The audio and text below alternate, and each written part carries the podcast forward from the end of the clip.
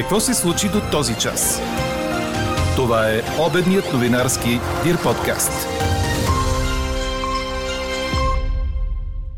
Начало на консултации с всички парламентарни формации с изключение на ГЕРБ обявиха от има такъв народ. Президентът насрочи консултации с партиите за утре. След това връчва мандата на кандидата за премьер на Слави Трифонов. До часове очакваме пускането на движението по автомагистрала Тракия между Стара Загора и Чирпан в посока София. Десет години след нападението на Андреш Брайвик, за ужаса от първо лице пред Дир разказва оцелелият Синдре Лиса. Ще си говорите ли с министър, ако той е във Фейсбук? До този момент 58% от вас отговарят с не.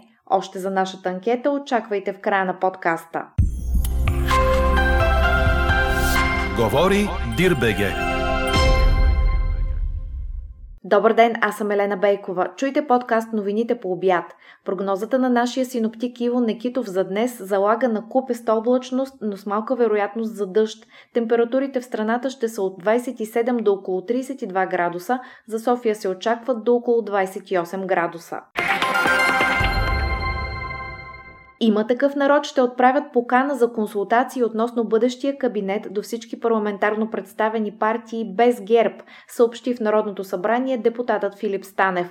Поканата ще бъде изпратена в писмен вид още днес. Очаква се срещите да се проведат през уикенда. За имена и постове от партията са категорични, че няма да преговарят.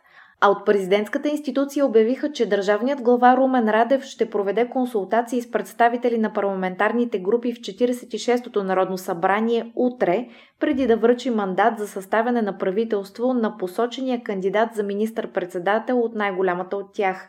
Консултациите ще започнат от 9 часа, като първи на тях ще се явят от партията на Слави Трифонов. Последната консултация с коалицията Изправи се БГ Ние идваме е насрочена за 16 часа. Пленумът на Висшия съдебен съвет обсъжда искането на служебния правосъден министр за предсрочно прекратяване на мандата на главния прокурор Иван Гешев, предаде БНР. В основата на искането на Янаки Стоилов е сигнал от колегата му, вътрешният министр Бойко Рашков. Министър Стоилов определи заседанието като лично изпитание и тест за самостоятелност на ВСС. Данните, фактите са ясни и за мен колкото по-бързо и по-ясно приключи тази процедура е по-добре, тъй като тя не трябва да създава нестабилност в прокуратурата, не трябва да създава впечатление за някакво протакане на нещата с оглед на други политически развития. Така че, според мен, всичко, което е представено, трябва да бъде аргументирано и по него трябва да има произнасяне, заяви Янаки Стоилов.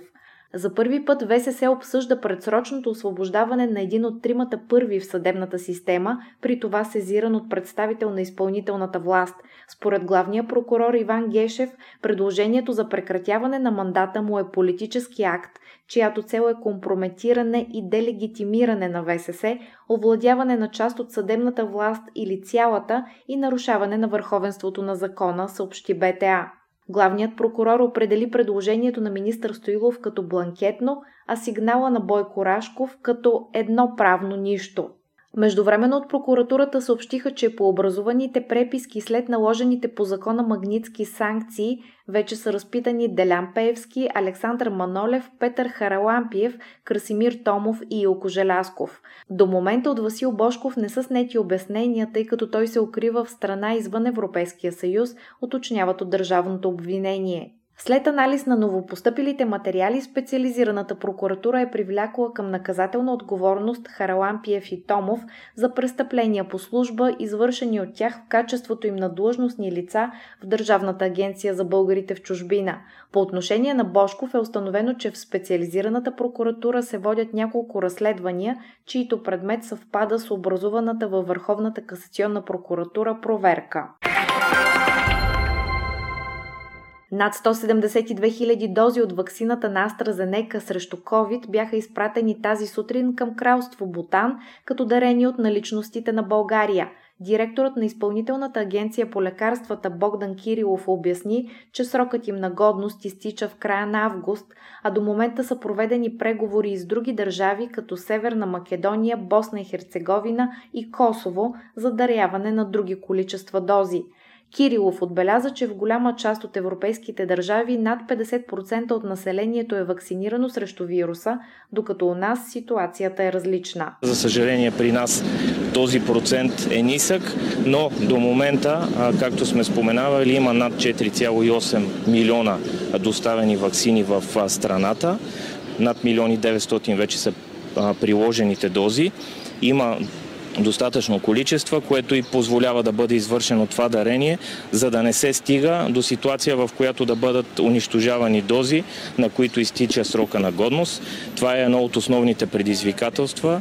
Ваксините са със срок на годност около 6, част от тях са 7 месеца срок на годност, така че винаги е едно предизвикателство да се намери възможност те да бъдат приложени, особено в ситуация, в която наблюдаваме занижен интерес от страна на населението. А от Здравното министерство обявиха, че в рамките на 17 дни от края на юни до 8 юли у нас са установени 53 случая на делта варианта на COVID.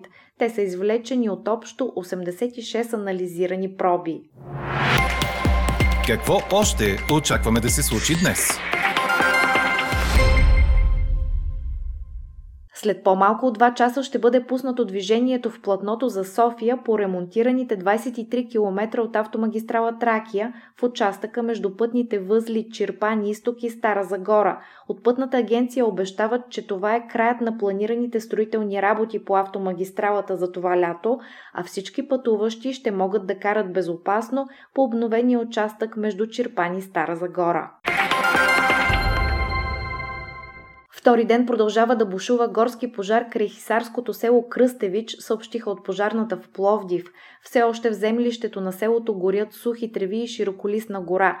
Рано тази сутрин пожарът е локализиран. По информация на служители на местното горско стопанство, стихията е обхванала около 1900 декара, като 300 от тях са широколисна гора. На място са изпратени 6 екипа огнеборци от районната служба в Пловдив, подкрепа е оказана от екип на пожарната в Пазарджик, а 20 военнослужащи с специализирана техника от 31 батальон Хасково от състава на 2 механизирана бригада помагат за потушаването на големия пожар в Свиленградско, който възникна вчера след обед. Премиерът на Северна Македония Зоран Заев заяви в интервю за Дойче Веле, че се надява на решение на спора с България с новото правителство в София, съобщи Македонската информационна агенция. Голямо е разочарованието и травмата на гражданите след блокадата на европейския път на Северна Македония, но страната няма да търси альтернативи, заяви Заев и допълни. В противен случай ще пожелаем късмет на Албания сама да продължи по европейския път. И още, аз съм оптимист, защото по време на нашето последно посещение на 17 юни се срещнахме с всички официални представители в България, с президента, премиера, министрите и предложихме решения за всички отворени проблеми. И съществуваше пълно потвърждение за това, но остава необходимостта от политическо правителство в България. Поради това аз съм оптимист и мога да направя заключението, че продължаваме да бъдем изцяло приятелски ориентирани, защото сме съседи и трябва да осигурим по-добро бъдеще за нашите млади хора, да не правим грешки в тази насока. Затова вярвам, че след формирането на новото правителство е възможно решение, каза Заев. Четете още в Дирбеге! Цвети Пиронкова попадна в основната схема на последния за годината турнир от големия шлем. Откритото първенство на САЩ предаде Корнер. Българката намери място благодарение на 103-то си място в световната ранглиста, което я нареди предпоследно в списъка на директно участващите тенисистки. По този начин Пиронкова ще избегне квалификациите, в които ще участват Виктория Томова, Изабела Шиникова и Елица Костова. В мъжката схема на турнира шанс да участва в квалификациите получи и Димитър Кузманов. Именно на US Open преди година Цвети Пиронкова направи голямото си завръщане след 3 години далеч от корта. Тя се превърна в голямата сензация, като успя да достигне до четвърт финалите. Чухте обедния новинарски Дир подкаст. Подробно по темите в подкаста четете в Дир.бг. Какво ни впечатли преди малко?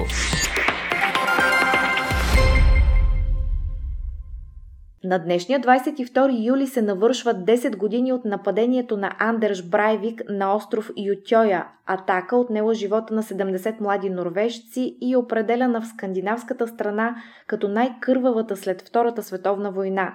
По време на тези безкрайни 72 минути стрелба, Синдре Лиса е едва на 15 години. За крехката си възраст той вижда от първо лице измеренията на ужаса, до който води подценявания до онзи момент крайно десен екстремизъм.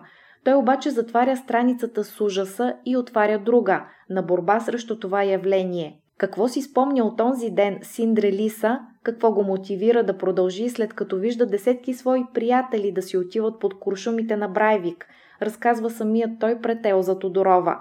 Цялата история на Лиса, днес генерален секретар на младежката организация на Норвежката работническа партия, четете в Дирбеге. А какво ще кажете за това? Ще си говорите ли с министър, ако той е във Фейсбук? Ви питаме днес. Повечето от вас до сега отговарят с не. Анкетата продължава. Гласувайте и коментирайте в страницата на подкаста. Експертен коментар по темата очаквайте във вечерния новинарски подкаст точно в 18 часа. Слушайте още, гледайте повече и четете всичко в Дирбеге.